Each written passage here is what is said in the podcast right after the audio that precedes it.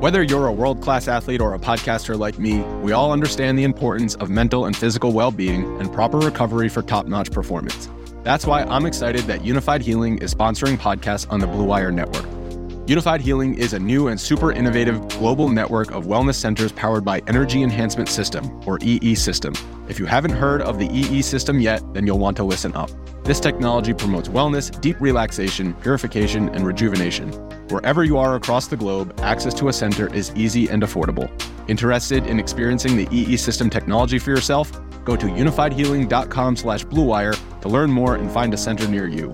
That's unifyd, U-N-I-F-Y-D, healing.com slash bluewire. No material or testimonials on the Unifyd Healing website are intended to be viewed as medical advice or a substitute for professional medical advice, diagnosis, or treatment. Always seek the advice of your physician or other qualified healthcare provider with any questions you may have regarding a medical condition or treatment and before undertaking a new healthcare regimen, including EE system.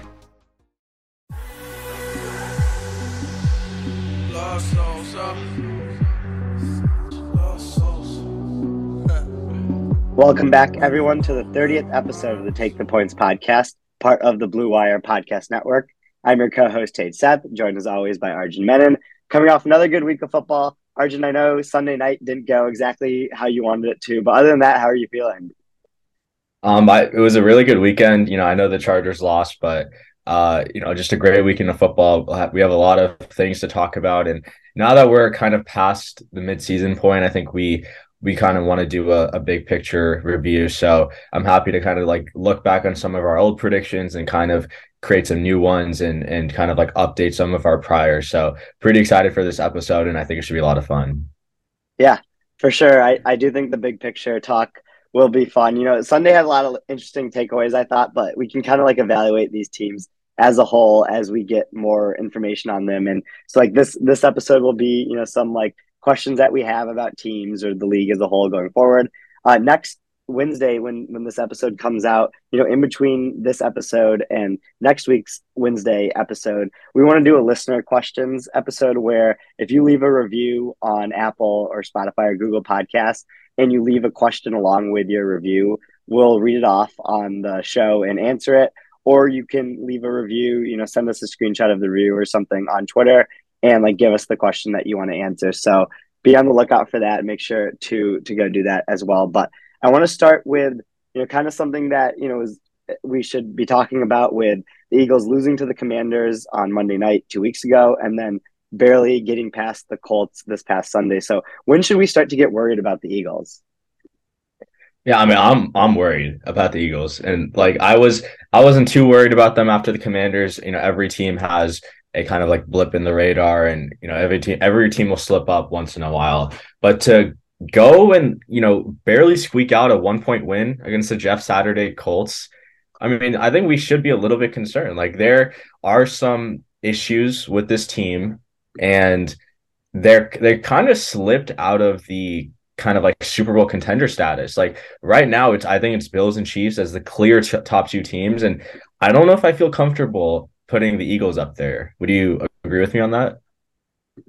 I don't think I would put the the Eagles and the Bills or Chiefs category, but when you look at Super Bowl contender, they're in the NFC and they're still probably the best team in the NFC. That's you know something we'll get to with another question later on. But like I, I'm not like that worried about them. Like there is there are some concerns, but every team is is flawed this year with with kind of how mm-hmm. there's more parity in the league.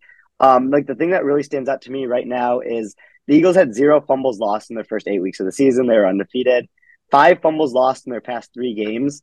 And so, you know, when you look at something like success rate, which you know doesn't like uh, strongly negative, negatively like incentivize the um the fumbles, they still rank fourth in success rate these past three weeks. So that they have been struggling these past three weeks, but their offense still ranks fourth in success rate. If you remove all fumbles lost for every team in the league, they rank fourth in EPA per play these last three weeks. So I still think that the Eagles are a team that probably got lucky with fumble luck early in the season on offense and then just got really unlucky with their fumble luck these past three weeks.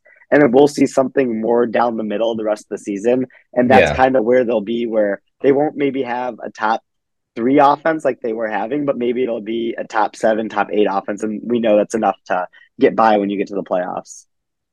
Yeah, I, I agree there. And you know, going to the other side of the ball, the the defense, like this was one thing I was I was like noticing early in the season. So weeks one through seven, the Eagles ranked ranked uh, 25th in EPA per rush allowed.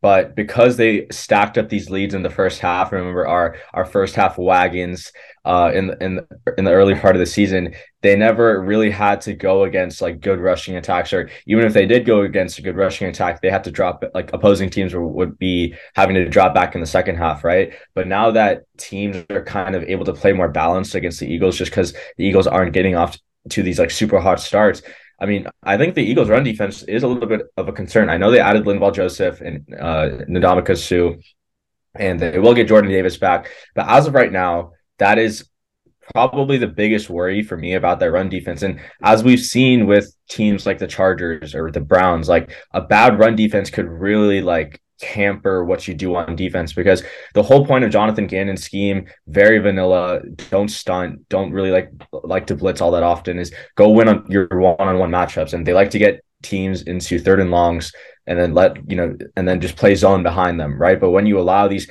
three four five yard chunk gains on first and second down you're inviting the possibility of a run on third and two on third and three or some type of play action right? And it's tougher for your mm-hmm. pass rushers to be prepared in those situations. So i'm a little bit concerned about the eagles run defense and that's something that i think they need to get fixed uh, before the playoffs because you know teams will opt to run on them in the playoffs especially in these like cold weather games in january that's true. Gannon has designed his defense where he wants teams to run the ball. Like that's that's kind of what he does as like an invitation to it. And Gannon, I think, was a year or two ahead of the rest of the league when he saw how important the nose tackle is going to start to become mm-hmm. again. And so that's why you know you go out and you draft Jordan Davis in the first round um, because of like just the the sheer effect that he can have for you where you can play like a light box where you don't have to do crazy blitzes or stunts like you mentioned and you can kind of get teams to run the ball into Jordan Davis. And so when they had Davis there you know they were still I think like doing exactly what they needed to do where you know even if the Eagles offense was going up and like kind of forcing teams to pass more than they wanted to the Eagles defense still invites teams to run the ball. And like I think I think Gannon, you know, didn't have the personnel that he had uh, last year, and that's why he was he, his defense didn't perform well. This year, he does have the personnel, and like when they've been healthy and when they've had that true nose tackle, they've been fine. And I think that that should continue when they get Davis back from injury. Yeah. Now the other point from the Eagles Colts game, we have to talk about Jalen Hurts. So I kind of put out like a kind of takeish tweet that got some pushback on Twitter, but I didn't really mean it in like a takeish way. But like do you like I don't know if the coaching staff really trusts Jalen Hurts as a pure drop back passer. Like his his style of playing quarterback isn't the traditional Tom Brady or Aaron Rodgers drop back and throw. Like he, he we they should be using his mobility and his ability to escape pressure and turn, you know, scrambles into big big gains as like part of the offense. But when the going gets tough and when the Eagles need a score, when they need a touchdown or a field goal, they rely on Hurts's legs and the run game in general. So there's three games now against the Cardinals, the Cowboys, and now the Colts where the Eagles have got the ball in the fourth quarter. They've needed a touchdown or a field goal, and they've run the ball over 75, 80% of the time on that drive. So against um against the Cardinals, it was run like it was run, run, run, run, run, run, run, pass, pass, run, run, run, run, run. Like it, it's just a continuous cycle of runs and like their dropback efficiency is two times what their rushing efficient efficiency is, right? But in these fourth quarters, Sirianni and Steichen have opted to go with the run game, which still one of the best in the NFL, top three, top five O line when healthy. But it's a little bit it, it's it signals something to me that they aren't passing in these fourth quarter in these close game situations with Hurts. And again, I'm not the only one who thought this. Like I saw Ben Solak tweeting about this also that it just doesn't seem like they trust Hurts as a passer. It's not an indication that he's a bad passer. It's an I think it's more of a signal of what the coaching staff thinks of him. I'm curious to hear your thoughts because I think you know you may or may not disagree with me there. I'm gonna give some pushback here. You know, J- Jalen Hurts ranked seventh in fourth quarter EPA per play this season. He also ranked seventh in pure passing situations when the chance of a pass happening is seventy percent. He, he's been the seventh best quarterback um, in expected points added per pass in those situations. I don't think it's necessarily that the coaching staff doesn't trust Jalen Hurts to pass in these situations. I think he's such a good rusher, and what he does in the run game is just so effective that they want to put kind of like that load on on him there because like when when Hurts can when Hurts rushed the ball at the end of this game, he he rushed it very effectively. This entire yeah. game, uh, you know, against the Colts, he had 12 design rushes for for 59 yards, added uh, 30 yards uh, scrambling. So like I just think that the coaching staff feels more comfortable with you know having Hurts be a rusher instead of a passer in these situations. I don't know if that's something that changes in the future, but it's just kind of what they seem to be leaning on right now. And like, I don't think we have to have a binary like should be trusted in these situations versus not should be trusted. I think there's a range for the level of trust that they have. And Hurts is towards, you know, the the upper end of it. He's not ever gonna be um, a Mahomes, Allen, Herbert yeah. in pure passing situations, but he is more trusted than I think the majority of starting NFL quarterbacks in the league, and like that's where we can see kind of like his his like ability or effect there.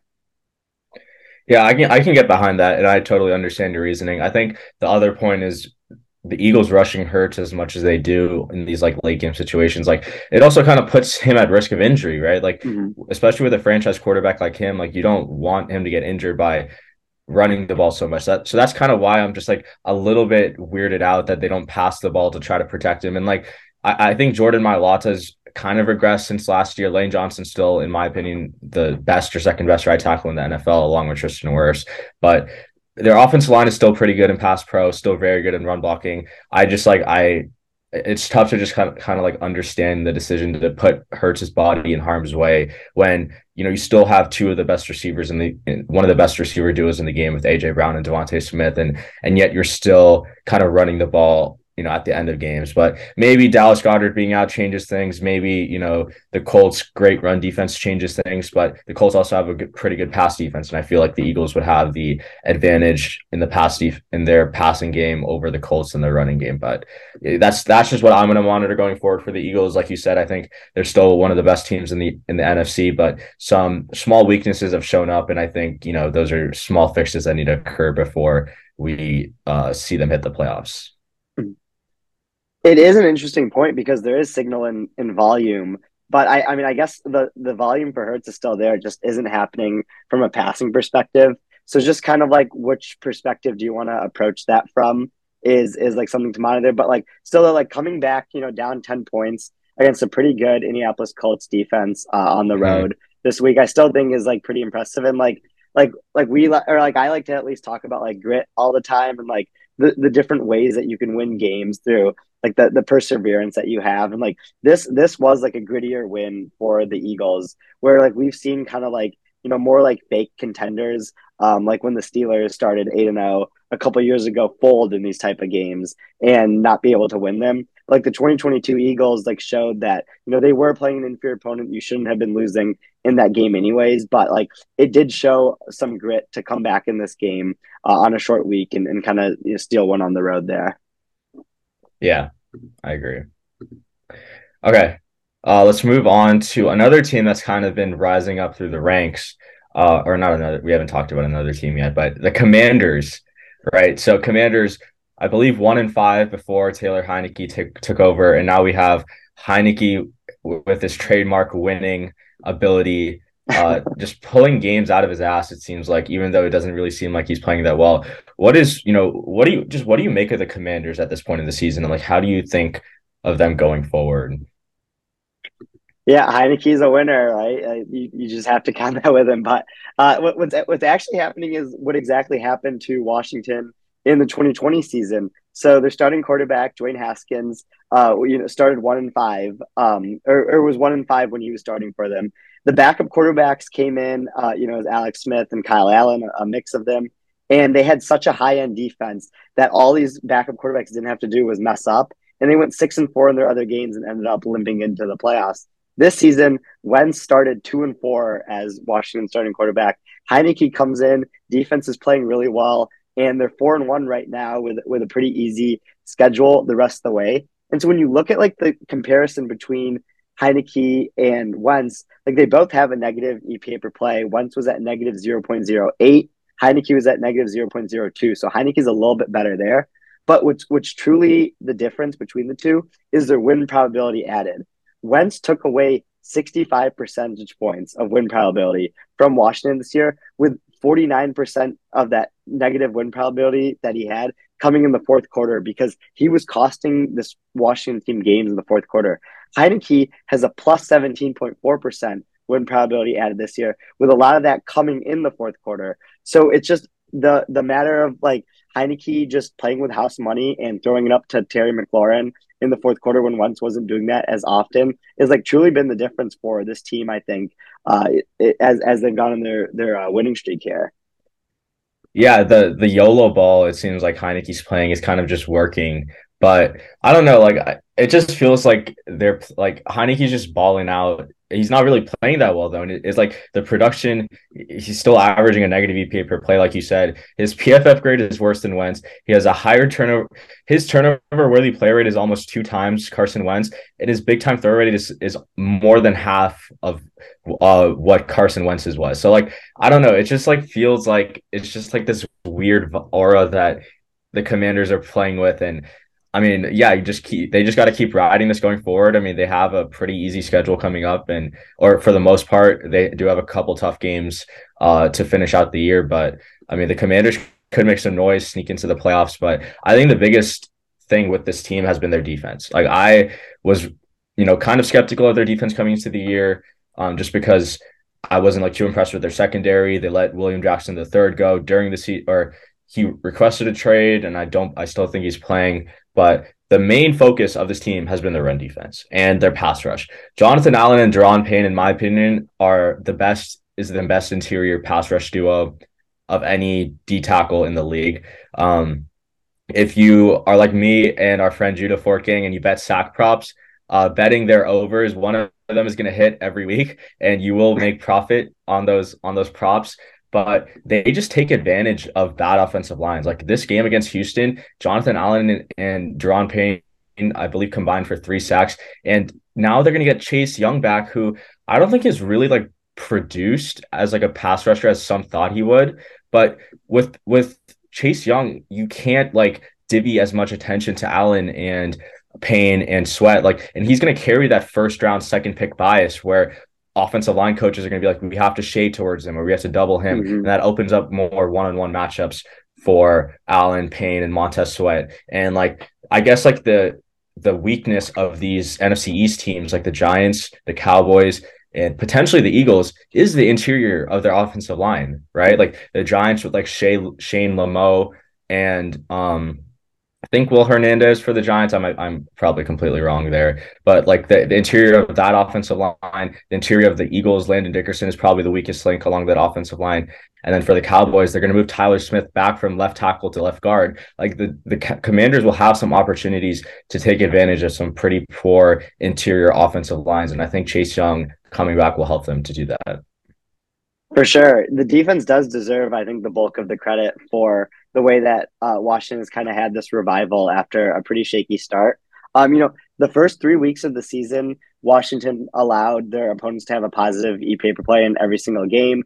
But these last eight weeks, eight straight weeks in a row, Washington has forced a negative EPA per play from their opponents. And Houston just had their worst offensive performance of the year against Washington's defense. Since week four, they're fifth in EPA per play and second in success rate allowed. And it does really start with that defensive line that you mentioned. Montez Sweat Sweat is fourth in the NFL uh, with a 20.8 pressure rate since week four. Jonathan Allen second amongst uh, interior defensive linemen with a pressure rate on 15% of his mm-hmm. snaps mm-hmm. since week four. So when you have this defensive line that can take advantage of the the weak offensive lines, like you mentioned, offensive line has gotten weaker this year as a whole across the NFL due to development injuries, you know, a bunch of different factors.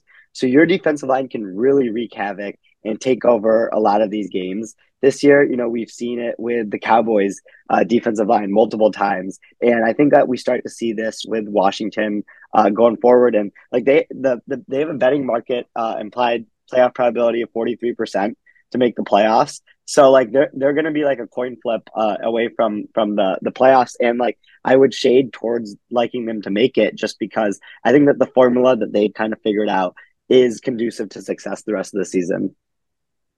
Yeah, I completely agree. That's gonna that's gonna be a very fun team to see how they finish out, and especially if Heinicke's still um starting at quarterback. But it, let's let's keep on the the trend of talking about quarterbacks and move on to two pretty bad quarterbacks right now, Mac Jones and Zach Wilson.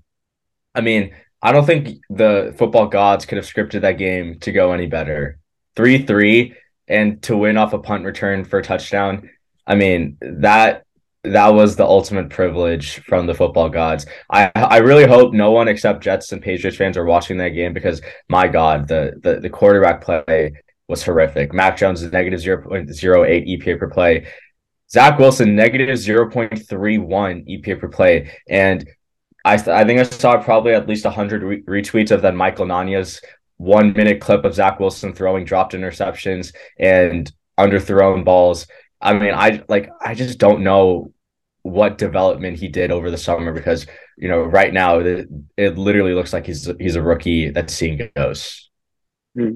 Yeah, no, that's true, and I think he might be one of the worst quarterbacks of all time when it's when it's all said and done, right? Like to, to have this much volume, like from a play level, like usually like quarterbacks this bad get benched right now, but there have been 95 quarterbacks with at least 500 plays since since 2010, and there's only there's only four quarterbacks that have had a lower EPA per play than Zach Wilson, Blaine Gabbert, John Skelton, Jimmy Clausen, and Josh Rosen. So he's he's been about as bad as Josh Rosen was. I think Josh Rosen's considered like one of the worst uh, quarterback picks of recent history, and Zach Wilson's been that bad and like it all starts with the draft right? Like when when when trevor lawrence was slotted to go number one everyone went to go figure out who was going to go number two overall to the jets in that draft. And people were so obsessed with zach wilson's ceiling and the fact that he had this big arm and he could move around and his pro day throw and all that stuff. No one ever talked about the chance of that ceiling happening the chance of the ceiling actually happening was really mm. low. Like for him to stand at BYU behind the best offensive line in the country, uh, you know, graded by by PFF that year, to play against inferior opponents the entire year, and just be able to do whatever he wanted, like get like drafting another Mahomes doesn't happen that often. It's literally one in a hundred. And the Jets like went for that ceiling despite it having a low chance of actually happening when Zach Wilson should have been the QB four or five in that class and he went as the QB two and it's it's going to set the Jets back. Like if they took Justin Fields in that spot, like a lot of us wanted them to, too, they would be you know one of the AFC playoff contenders right now. They could be contending for their division, but since they took Zach Wilson and he's been so bad, he's actively losing them games with their defense. This is what they're getting out of their season. Zach Wilson is the reason why you just can't use wins win loss record for QBs. Hmm. Like if Zach Wilson, so like on an off tangent, the you know the Tua stands will say, you know, Tua's undefeated right when he starts the game and finishes the game, and the Dolphins are zero oh three when any any other quarterback finishes a game. The Jets have a winning record when Zach Wilson finishes a game, right? Like it, th- there's like depths to why win loss record shouldn't be used in quarterback arguments, and Zach Wilson is the is the best example of that.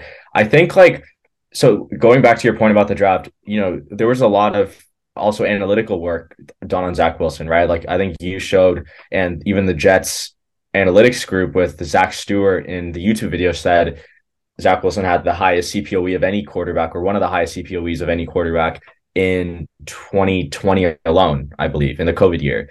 So, and like I think Eric Eager's text analytics, like text to pro projections, had a lot of positive things coming for Zach Wilson, right? Like that's why he was really bullish on the Jets last year and why he was really high on Zach Wilson.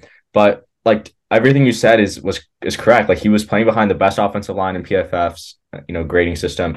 He wasn't playing that hard of a schedule, and when he did play a tough team, which I believe was Coastal Carolina, which was a ranked mm-hmm. team at mm-hmm. the time, he struggled. Right, like that that's like the hardest part about these like QB projections.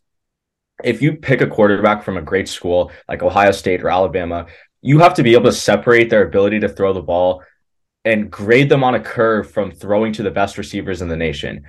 If you if you're evaluating quarterback like Zach Wilson playing at a mid-tier school, a small school in Utah, playing against bad competition, you have to be able to grade him on a curve relative to his opponents, right? Like that's why like and I think that's what one thing analytics can do very well is like adjust for opponent, adjust for strength of schedule. And even then he showed up very highly. But like you said, like I think people were talking about the ceiling as this like one or zero thing. And a lot of people were leaning towards one, but the probability he hit that ceiling, given everything that he did in college and all the data that we had on him, it probably wasn't that high. And it, it probably didn't warrant him being the second overall pick. Mm-hmm. Yeah, and and to mention the the completion percentage over expected thing, uh, his final season completion percentage over expected was the best in that season, but uh, your career long stats in college, you know, better predict how well you'll do in the NFL than your final seasons. CPOE. So when you include like his whole college career, because he wasn't that good before 2020, nope. he dropped below Justin Fields, uh, drop below Trey Lance and then dropped below Trevor Lawrence. So then he does actually become the the QB four. Oh, and he dropped below Mac Jones too. So those are the quarterbacks that in, in the draft class. You know, you can kind of throw out Trey Lance because he only threw 300 times, but the other four yeah. quarterbacks he had a lower career completion percentage over expected them coming out. But it, again, like it just goes back to like it's so tough to project college to pro quarterbacks. It's one of the toughest positions to do that. So I'm never going to really fault uh, front offices for you know taking the wrong quarterback from a result standpoint. But there was a lot of process behind you know a, a lot of smart people um, wanting Justin Fields to go number two overall because of what he offered. Um, you know, as as an accurate passer that hasn't translated over to the NFL, but like also what he offered as a rusher and the things that you yeah. can do with him from that perspective. And like that's why I think the Jets you know, it's it's easy to say in hindsight, but they still probably should have taken Fields there at number two. Yeah, like I think like rushing ability is is so important. It's one of a a good predictors of like success from college to the NFL. Like not I know it's a very small sample size of like court like rushing quarterbacks or mobile quarterbacks, but like like the ability to evade pressure and, and turn third downs into first downs simply by your legs. I think that mm-hmm. makes up for a lot of like the inaccuracy issues at times. And like I feel like Fields and Wilson had similar arm talent. Maybe Fields' is like throwing motion wasn't great and there were some issues with his mechanics, but like those things are fixable. Like he's he's going to get he's most likely going to get better at that over time. And Wilson just doesn't offer the same rushing upside as Fields. And I mean, again, there was just moments where you'd watch Fields throw the ball six or seven touchdowns against Clemson with broken ribs, and it's like, wow, that that like that kid's a gamer, right? And mm-hmm. I don't know. I I think. I'm not saying the Jets got it wrong because like maybe the process was right and maybe all the analytics pointed towards Wilson, but I think at this point you know the it's time to really talk about what they should do and that's one thing i want to talk about with you know what we should think they should do like what do you think the jets do at this point we're recording this on tuesday with zach wilson do you think they bench him or keep him as the starter going forward so if if we were in the if we were in the jets position right now if we were joe douglas and robert Saleh, i think what you have to do is you have to try your hand with either mike white or joe flacco at this point because yeah. any competent quarterback would have won you this game against the Patriots. You just happened to start probably like the 34th or 35th best quarterback in the NFL. You're sitting right outside the wild card spot, right? Like you're you're the four seed or you're fourth in the in the wild card list. Uh, same record as the Bengals and the Patriots, who are a couple spots ahead of you. You don't have the tiebreaker to the Patriots, but you can do enough down the stretch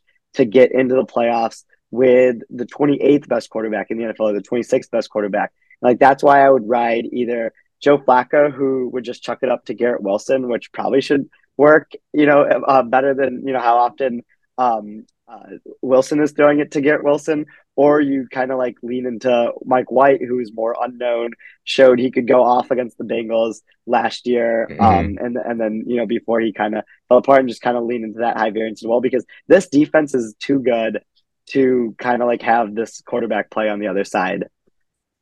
Yeah, I completely agree. Like this, they should be starting Joe Flacco this season or Mike White.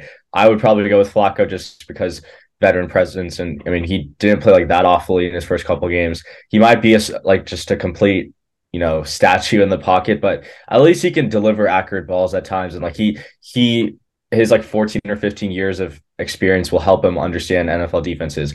The problem I think Jets fans are, you know, and like just NFL people are thinking about is like, oh, uh, this defense is so good. Like all they have to do is get Jimmy Garoppolo next year and they'll be a playoff team. Has no one learned that you can't predict NFL defenses? Has no one learned that? The Jets are a top three defense this year. They have an argument for being the best defense in the NFL this year. Let's re- like let's think about why. Their entire defense has been healthy. Like they might have lost a couple guys. Quinnen or like some reserve guys. Quinnen Williams has played almost every game. Carl Lawson has played. Sauce Gardner, DJ Reed, um, Michael Carter. Their entire secondary has pretty much stayed intact. Kwon Alexander and CJ Mosley have played almost like injuries have not affected this Jets defense at all. And defense is so unstable year over year. There is no way you can you can tell me they should go get Jimmy G because their defense will be top three next year. There that is you just can't predict that, right? So when your defense is top three within a season, you have to do everything you can to try and lean on them and win games with them. And because you're not going to be able to like lean on them as much the next year for whatever reason, injuries, better quarterback play, better play within the division, whatever, right?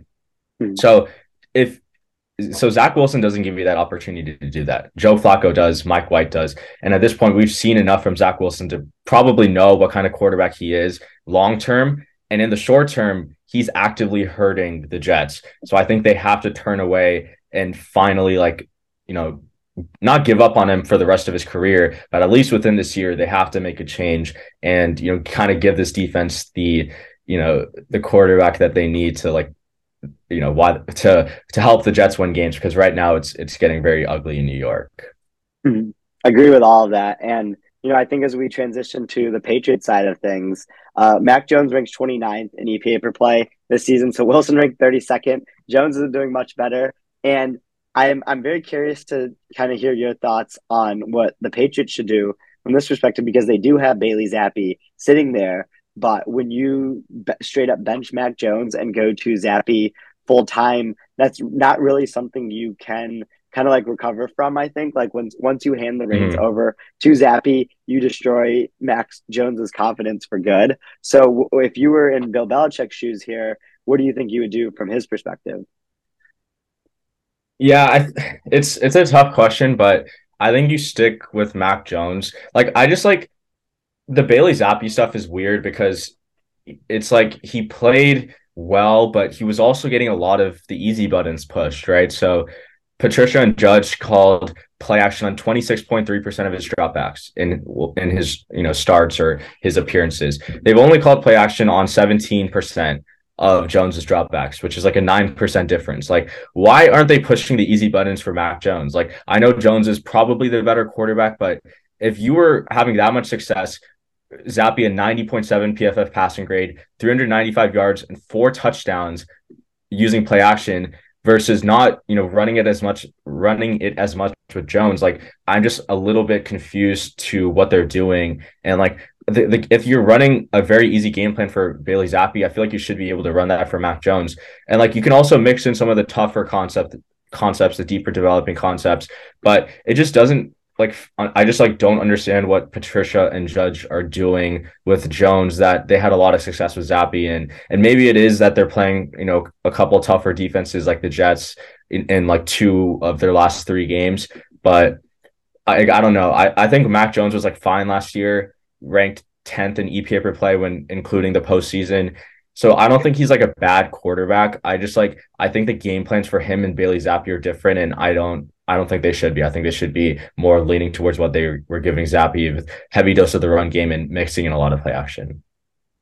That's true. I, I do think while Mac Jones hasn't been good this year, a lot of the blame does need to fall on Matt Patricia and Joe Judge kind of heading up the offense because quarterback development, especially when you're like a young quarterback, is so huge. Like Mahomes having the infrastructure in place to be able to sit his entire year one and come in um, to, with Andy Reid coaching him was big. We saw Josh Allen kind of take his jump, um, you know, as as because he was on the Bills, Lamar with the Ravens and the infrastructure that they had in place for him, and we can even see you know the Bills guys go from the Bills to the the Giants this year and help Daniel Jones, and Mac Jones mm-hmm. hasn't been given that opportunity at all.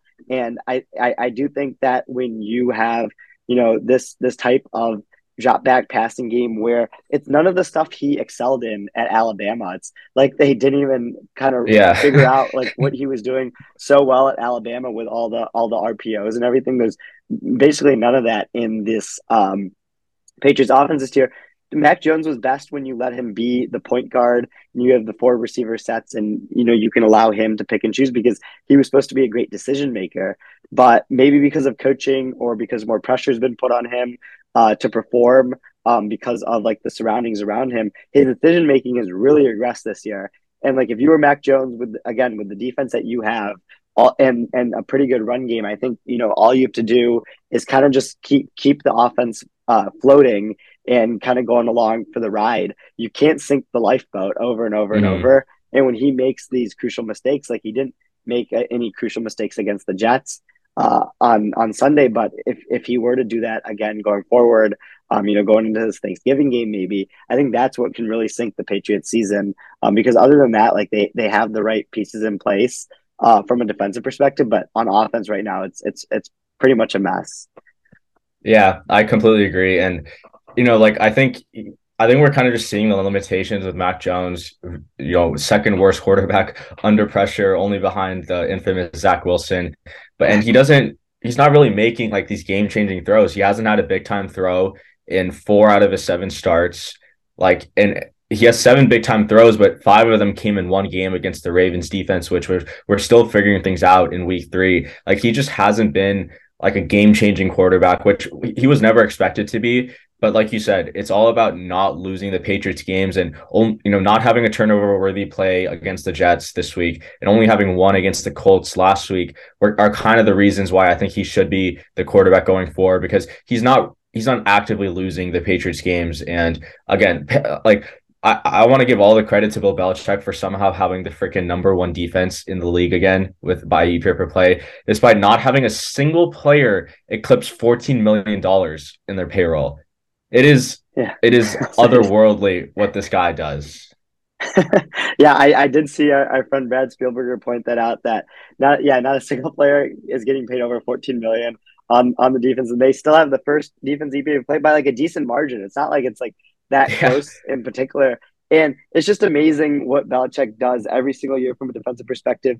You know, you lose your best corner. Um, I, I guess you don't sign him. You don't decide to re-sign him. He falls off a cliff in uh, Los Angeles with the Chargers because like Belichick just like somehow has this ability to know when that kind of stuff is going to happen, and then he just puts out the best defense. You know, filled with rookies. I just I, I, I just love everything about the Patriots defense right now. You know, when you look at like who is really like performing for them, uh, you mentioned this on the PFF forecast, like Matthew Judon is a defensive player of the year candidate. I even think, you know, if it wasn't for Micah Parsons, like Judon would win the award. Yeah. And like he, he might even he might even should win it over Parsons, but just like the ability of, you know, getting Jack Jones and Jonathan Jones as your two corners to play at a really high level Deatrich Wise, you know, is is playing at a very high level also, and you know he he's only getting paid or he's on a four year, uh, twenty two million dollar extension as as Brad also pointed out, and then like just the versatility of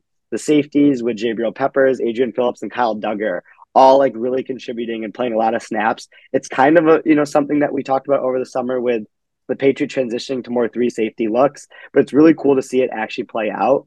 And you know, I'm curious because like this is going to be a short week uh, as they go. You know, they have to travel to Minnesota. If we're still going to get uh, a Belichick defensive masterclass um, on on Thursday on on Thanksgiving, but if, we do get that again against the Vikings, and you know he he puts Justin Jefferson in a cage while the other defenders are able to kind of tee off on the Vikings interior offensive line, then like we need to put him back into the coach of the year conversation uh, as he should be every year. Yeah, I mean, we we didn't you know we didn't plan to kind of preview any of these games um on the upcoming slate, but what Belichick does to this Vikings offense, I'm really curious because they're not going to have Darrisaw. I think he's gonna he's gonna completely attack the Vikings' weak ass interior offensive line with stunts and twists like he always does against bad offensive lines. And right now, Justin Jefferson's receiving yardage prop is 87.5.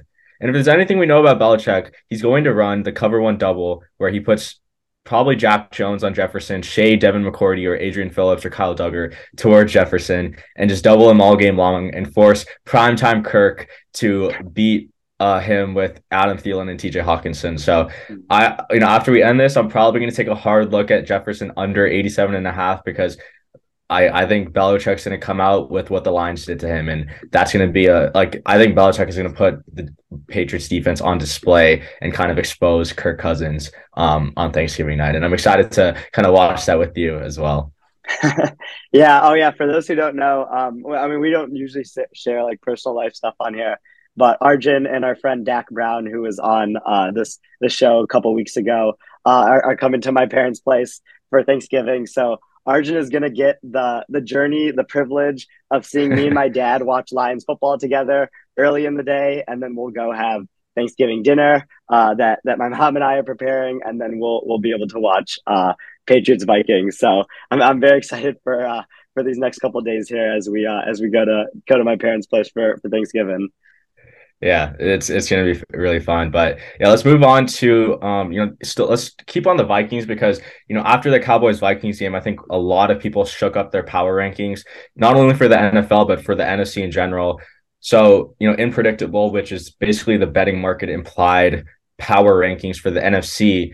They believe uh, this is like what, what the order is. So they have Eagles as the number one seed in the NFC, then the Niners, then the Cowboys, then the Bucks, then the Vikings then the Packers, and then the Seahawks. So we're still seeing, I think, a lot of priors being incorporated for the Packers. They're obviously not the sixth best team in the NFC. They've kind of proved proven that over and over again. Is there any team you think, like, first of all, like, do you think the order in general is correct, or do you, would you make any changes there? Yeah, so there's a clear top three, I think, that has emerged in the NFC with the Eagles, 49ers, and Cowboys. Whatever order you want to put those teams in, I think you could argue for. I think you can make an argument for the Cowboys being one after what they just did to yeah. the Vikings this week. And if they do get Odell Beckham, which it, it does seem like it's heating up for them to get him, then I think they have to be one. The juice that Odell Beckham would add to everything that Dallas is already doing yeah. and what Kellen Moore has really like you know done to to this offense. Uh, getting Dak back, Pollard getting a bigger workload. All of those things makes me so excited about Dallas's offense, and they have a you know top five defense sitting on the other end there. So I think there's that. But when you watch the 49ers on Monday night, it's hard not to think that they should be the best team in the NFC yeah. because of everything that they can do from, from that perspective. But then you have the Eagles who have been consistently good the whole season. So I really think you can make an argument for any of the top three. Um, the the thing that I think I would change here is you have to have the Seahawks over the Packers at this stage Easily. in the season. The market has been really slow to react to the Seahawks the entire season, but th- this by this time in the season, when you're at week eleven, week twelve, quarterback play has stabilized. We know what Aaron Rodgers will be for the rest of the season. We know that he's going to rank about 20th in EPA per play when he finishes the season. We know that Geno Smith has been playing at a high level this year and that he'll probably finish uh, around 10 than EPA per play. So when you have that type of quarterback advantage, I do think the Seahawks have to be ahead of the Packers in in these rankings. And you know, it's it's really interesting that the market doesn't think that. Yeah, I agree. I, I think Seahawks should be above the Packers. I mean, I don't even think the Packers should be in the top seven because they're probably not going to make the playoffs. Like right now, you know, I think I would probably either put the um the Commanders or the Giants over them. Like mm-hmm. I think it's obviously like it's it's obvious like both of them have worse quarterback play, but we just haven't seen the Aaron Rodgers of old. And right now, the Packers win total is sitting at six and a half, obviously have heavily juiced towards the over. And on DraftKings, their their make the playoffs odds are I'm looking at it right now. It's it's plus seven hundred. So basically, Vegas believes the Packers have a 12.5% chance to make the playoffs. I think if you remove the VIG, it's probably around 85% if I'm doing my math correctly. Um, I'm not, you know, I'm still getting used to a lot, a lot of these betting terms. Uh, but VIG free odds probabilities 85 or 15% chance for the Packers to make the playoffs. So, I mean, having them as the sixth best team seems very high. Um, and you know, I, I, would probably take the Commanders and Giants as playing better. Uh, first of all, playing better football right now, and also kind of being better teams. But but yeah, it's going to be a really interesting finish to the season. Um, I think right now, personally, I have the Niners at number one just because their defense is just so ferocious, and I mean they just have a, too many weapons. It's just like really unfair what Kyle Shanahan has to work with, and he can really pick his poison any week in what he wants to do. Mm-hmm. Yeah, I, I I thought George uh, brought up an interesting point uh, on the forecast where he was kind of saying the Cowboys are a better are probably a better team than the 49ers. You know, it's it's very close though, I think, between the two. But we saw what the 49ers did to the Cowboys last year in the playoffs because like when you have a run game that takes advantage of the middle of the defense and kind of like the backbone yeah. of the defense, that's exactly where the Cowboys defense can be taken advantage of. That's really the only area. And so I think like the 49ers can do just enough to neutralize Micah Parsons and everything. So if they were to match up in the playoffs, I do like the the 49ers there, but maybe for the rest of the season, you know, slightly into the Cowboys, but mm-hmm. it's so close between the two because you know when when you have I think Jimmy G this is this is probably the best he's played in his entire career. Again, he's top 5 in EPA per play. Um you know, which which basically happens. How is he doing this? Yeah. uh, it, I mean, it's a third down efficiency. Like his ability to find people on third down, um, you know, in the Monday night game where the third and three touchdown to Kittle, where pressure came, he stepped up in the pocket and delivered an accurate throw that was enough for Kittle to break a tackle and get in the end zone. Like it just, it's just kind of how it works for him. And, um, you know, I, I, think just like all these weapons and stuff, as long as they stay healthy, uh, will will be kind of like the thing that that catapults them forward. But the thing about the 49ers is they're more reliant on health than maybe some of these other teams are because they do ha- kind of have the stars and scrubs going yeah. there with Trent Williams on the offensive line and then you know Debo and Christian McCaffrey as their as their two main weapons right now. So if they were to lose one of those guys, I think it could be more detrimental to them if let's say the Eagles were to lose uh, a DeVonta Smith or something. Yeah, completely agree. I think it, I, am more worried about injuries on that offense, but I, I feel pretty confident in DeMeco Ryans as a defensive coordinator to, to kind of like figure out ways to get the most out of his players if anyone on the defense gets hurt. Mm-hmm. But uh, uh, totally agree and, and can totally see your point of, of perspective. But all right, let's wrap up this big picture review with something I wasn't expecting at all coming into the season to talk about, and that is Brandon Staley and his decision making. So I'm gonna let you kick it off since you know we kind of watched that Chargers Chiefs game together, like what is your overall thoughts about Staley and his aggressiveness? I'm disappointed. I, I, I used to be a big supporter of everything Staley was doing last year. Um, you know, something that had been pointed out to us by um, MIB PJ on on Twitter um, was kind of like the the 49ers or sorry the Chargers added a lot of, of EPA of win probability on their fourth downs throughout the entire season, but their three primetime games was where it like didn't work out for them. And the media, the fans, they really came after Brandon Staley. So I think that got to him. I actually think it's a, it's a psychological thing. So he's become conservative on fourth downs this year. Like that's what everyone wanted. Um, and he's added negative 46 percentage points of win probability on fourth downs this year. So that's that's worth about half a game. So he's lost yeah. the Chargers about half a game with his fourth down decisions last year. Uh, this year, last year he added 1.3 um, wins or 1.3 games uh, because of his uh, win probability decisions on fourth down. And so he's like a pretty good defensive mind. He's not like a great an, an elite defensive mind like like um you know how Dan Quinn or Bill Belichick have been getting their defenses this year.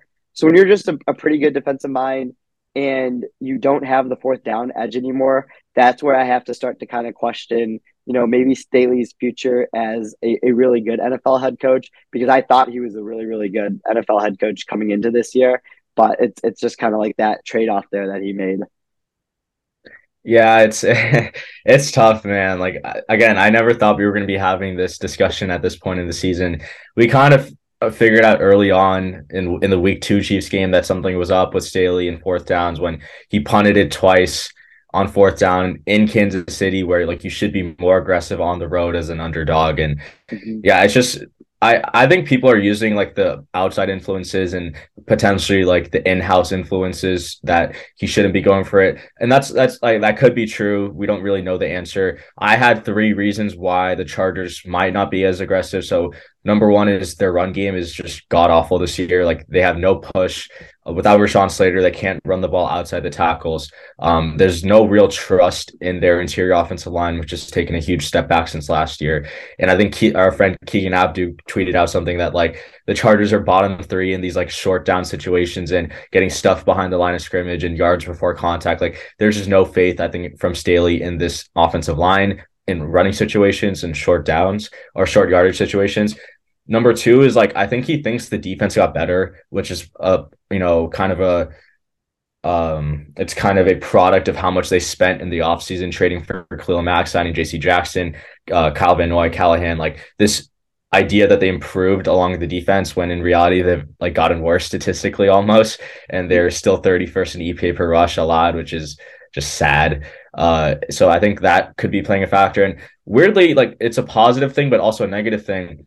The Chargers are third in special teams EPA, which is like a first in their franchise history. It feels like for at least the last decade. So this idea that he can flip the field and pin them back because of their good special teams, this is where having a good special teams could could maybe be could maybe be a minus EV thing. like, would you agree there, or like is that going too far? Like probably probably going a little too far. Yeah. there, but but I, I I mean I could see like how all of the reasons that you pointed out are kind of blended together for getting like more conservative on fourth downs, but it still shouldn't be this much of a drop off from being yeah. a top five aggressive coach last year to being, you know, below average this year going for it on fourth down. And like you could see in this game, like how like it lost them the game really was taking the field goal on fourth and two right before the half, and then punting on fourth and inches, those are, you know, potentially eight extra points that you're giving up if you convert touchdowns on both of those. If you only convert on one of them, you know, two field goals is still worth less than one touchdown and an extra point. So like that's like that that like I don't like sees these situations play out and evaluates it and talks to his analytics staff that we're both fans of. Shouldn't they start to realize that these have become like moves that are losing them games. Um, even though people tried to say his aggressiveness last year was losing them games when it was actually helping them win games. Yeah. I completely agree. Like that, he he won them games by his decision making. Like they added pretty much one and a one and a half, one and a quarter wins, and like it's not it's not that like he stopped listening to his analytics people. Like he literally like quoted was on like he was quoted saying that he listens and and he takes in the information from the fourth down model built by the Chargers analytics group, Aditya Christian and Alex Stern. Like they, it's not like they stopped using the model. I just like I think he has kind of like not trusted the offense as much and and yeah maybe it's people were telling him you shouldn't be going for it as much and like you need to play more of that old school football but I don't know when when Brandon Staley is only 38 and kind of in this new generation of coaches, like I would figure that he would lean to, towards like trusting the model more in some of these in some of these like big game decisions. But yeah, I think going forward, the Chargers basically need to go five and two, six and one to make the playoffs. So they're going to have to be more aggressive. And if the as the offense and, and defense gets healthier, I'm hoping his aggression stays um, on both sides of the ball. Mm-hmm. Yeah, th- this would be kind of like the kitchen kitchen sink time for the Chargers. Anyways, like you could have really stolen that that win against the Chiefs there um, if if you were just able to do like a couple extra things. And like if if Herbert you know plays at the level that he played on Sunday night, and you still have some pretty good defensive game plans that come the rest of the way, like I I could see a path for the Chargers rattling off some wins and kind of making the the playoffs um, as as the six or the seven seed. Uh, it's it's going to get really tough down the stretch to do that now that you've kind of painted yourself into a corner. So you might as well become more aggressive on uh, the fourth downs. You know, just just because like there you're going to have to do that those types of things to to kind of yeah. like win win those games that you mentioned there or you you uh, lean into like being like super aggressive on offense like there's there's a lot of things that the the chargers could do. It's just a matter of actually like putting it out there and executing it. Yeah, I agree. So before we get into our award segment, I I did want to do a quick run through of our top 10 quarterbacks in the NFL right now. So this is like who we think are playing the best and kind of our own subjective Bayesian rankings. So no explanation. We'll just go, you know, you go one, I go one, you go two, I go two, and we'll go from there. So why don't you kick us off with number one? Uh, easy one here, Mahomes. yeah, I have Mahomes as well. Al- Allen is my second quarterback. Okay, I, I have Herbert, but I I you know Allen's my three. yeah, yeah, I have Herbert at three, so we have the same top three there. And then yeah. I'm still going Lamar at fourth. I know he struggled a couple of these past couple of weeks, but I'm still gonna have him there. No, I yep, still have Lamar at four. And then Dak at five for me. Interesting. Um, I have I have Brady at five. Oh, okay, yeah, I I could see that. Um, I could see that for sure. I have Burrow then at six for me. Yeah, yeah, Burrow at six. Um, and then I'll I'll I'll put Brady in at my seven spot. Okay. Yeah, I have Dak at seven. Okay, so that that that also makes sense there. So we have the same like kind of second tier. Yeah. And then getting down, I have Hurts there, and then after after Brady at, at that spot. Yeah, I have Hurts at 8 mm-hmm. and then I have two at nine. I don't think you'll agree with this one. Um, I I have Rodgers at nine. I I don't want to give up too much on Rodgers, but like you know, I think he still should be top ten. If you put him in a different situation, I feel like he'd succeed. Yeah, yeah, I'll I'll put Rodgers at ten. I I, I do kind of agree with that. Yeah, and then I have uh I have Hurts at ten, but Tua's Tua would be eleven, and I could see I could easily put him t- at ten. I just things we've talked about on Twitter and, and elsewhere. I just want to see a little, a little bit more instead of eight games. You know. Mm-hmm. Yeah, and I I get that, and yeah, I, I do like adding in the honorable mentions there. Like whenever I put out a uh, a list of anything, quarterbacks, coaches, I'll throw in like eight yeah. honorable mentions just so like people don't get mad at me, but they yeah. still find a way. They still find a way. So, um, but yeah, this was this was fun. I'm glad we got to talk about all these different topics. So, uh, let's jump into kind of our next segment here, where we give out our Who Is Him awards and our letdowns. When you need mealtime inspiration, it's worth shopping Kroger, where you'll find over 30,000 mouth-watering choices that excite your inner foodie. And no matter what tasty choice you make, you'll enjoy our everyday low prices, plus extra ways to save, like digital coupons worth over $600 each week. You can also save up to $1 off per gallon at the pump with fuel points. More savings and more inspiring flavors make shopping Kroger worth it every time. Kroger, fresh for everyone. Fuel restrictions apply. You are not him. You are not him. Told a bitch I'm him, quit playing. Tryna ride with a boss, what bitch get in. Try stay on the road like the Michelin man. Put an M on your head like a Michigan fan. All right, we will be doing our Who Was Him awards first. So, Arjun, why don't you kick us off with who you will be giving your first award to?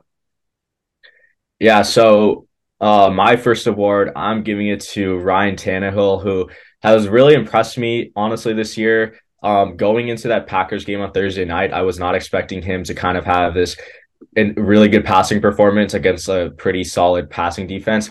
333 yards, uh, two touchdowns, one interception, an 84.3 PFF passing grade, four big time throws. Like, I mean, he's throwing the ball to Treylon Burks, Robert Woods, Nick Westbrook-Ikhine, Austin Hooper, and Chig Okonkwo, and still putting up a pretty good performance against a defense which just kind of underperformed, but still I would say has the talent advantage on the back end of the defense.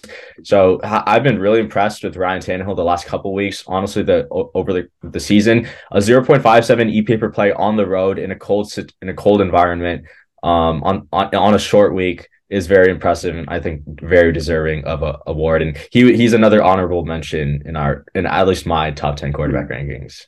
Yeah, for sure. And I, I I'm glad we're giving uh, Tannehill some some credit here because like the Titans have the worst pass blocking grade in the NFL right now. Uh, their offensive coordinator got a a, a DUI. Um, you know, so like things things might not be going well. There's like there was opportunities for you know this like things to to kind of like not go well, but he just he just overcomes stuff and he, he keeps playing at an efficient level. Um, and and so it's it's it's been really impressive for him. Uh, I, am going to give an award to Lions interior defensive lineman Alim McNeil, who took over the game on oh, Sunday yeah. against the Giants. 11 total pressures generated, uh, one sack, two hits, eight pressures. Uh, you know, it, it, insane performance, 92.3 uh, PFF pass rush grade. And, you know, I think that like everything that McNeil is doing without his, you know, fellow three technique in Levi Onwuzurike, who's who's injured right now, is really impressive. If he were to get him back, like I, I think that he could even go to the, the next level. And Doug Kyed at PFF had like a, a funny stat I thought. He said this was the most pressures that anyone over 320 pounds has ever had in the PFF era with with McNeil's 10 pressures. So it was more than Dexter Lawrence's nine pressures in uh, week 10 of this season. So you know, past the guy on the other side of the field in in that metric, which uh, which is good for McNeil as well. Yeah, I'm really excited for you, and and hopefully McNeil is kind of a staple of that Lions defensive line going forward with Hutch and Josh Paschal, and when Onwuzurike comes back, and hopefully there is a a little bit of a push up front uh, when they're all healthy. Um, I'm going to go with Davante Adams, who I thought had an absolutely great game against the Broncos. Seven catches, 141 yards, two touchdowns.